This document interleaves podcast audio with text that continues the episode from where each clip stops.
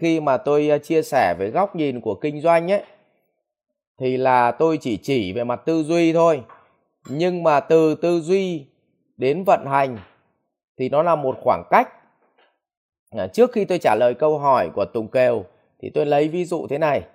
Ờ, sau khi các bạn đi học về tài chính cá nhân chẳng hạn, thì các bạn thường là rất là nghiêm túc lập một bản kế hoạch.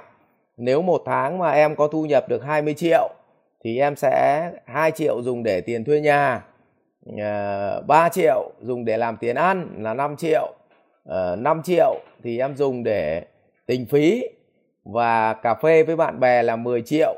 Và 3 triệu em dành một cái quỹ gọi là cái quỹ ờ, đền ơn đáp nghĩa cha mẹ. Và còn 2 triệu thì em làm cái quỹ gọi là nâng cao trí tuệ để học tập. Thế còn 5 triệu là em cất đi để dự phòng tôi lấy ví dụ như thế.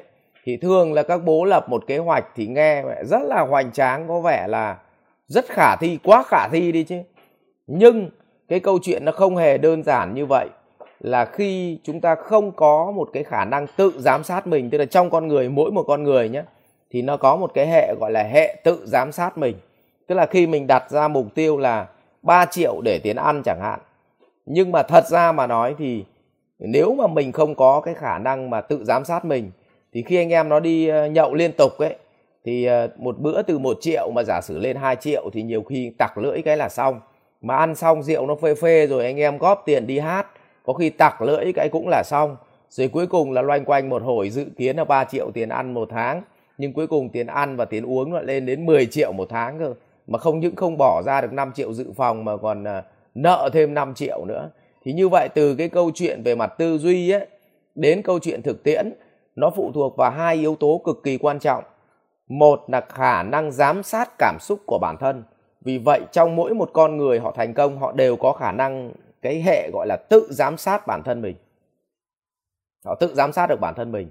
Ờ, ví dụ như là mình ngồi chơi độ khoảng nửa tí một nửa ngày ở công ty thôi và mình thấy không mang lại hiệu quả trong cái nửa ngày đấy mặc dù đi làm thuê hay làm chủ tôi không có bàn nhưng mà bỗng nhiên là họ tự nhiên họ họ thấy cái lòng tự trọng của họ bị tổn thương. Họ thấy rằng là ờ, uh, 4 tiếng ngồi ở cơ quan thấy nó vô nghĩa quá. Và họ phải làm gì đi chứ? Thì cái hệ giám sát của họ bắt họ phải làm. Còn những anh bị mất hệ giám sát thì thông thường là được 4 tiếng đấy nghỉ ngơi. Thì thường là bố cảm thấy rất là tự hào là úi sợi hôm nay mình được 4 tiếng này mình à, ngồi chơi mà không thể nào biết.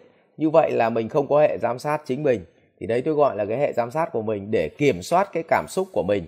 Và cái câu chuyện thứ hai nữa là uh, nỗ lực kiên định để làm việc ờ, liên tục trong từng giờ từng ngày. Thì từ cái tư duy cho đến cái đạt được mục tiêu nó phải phụ thuộc vào vận hành. Và trong vận hành có hệ giám sát cảm xúc của bản thân. Và thứ hai là giám sát cái tính kiên định kiên trì nỗ lực từng giây phút một của mình thì bắt đầu bạn mới có cái cơ hội để thành công được.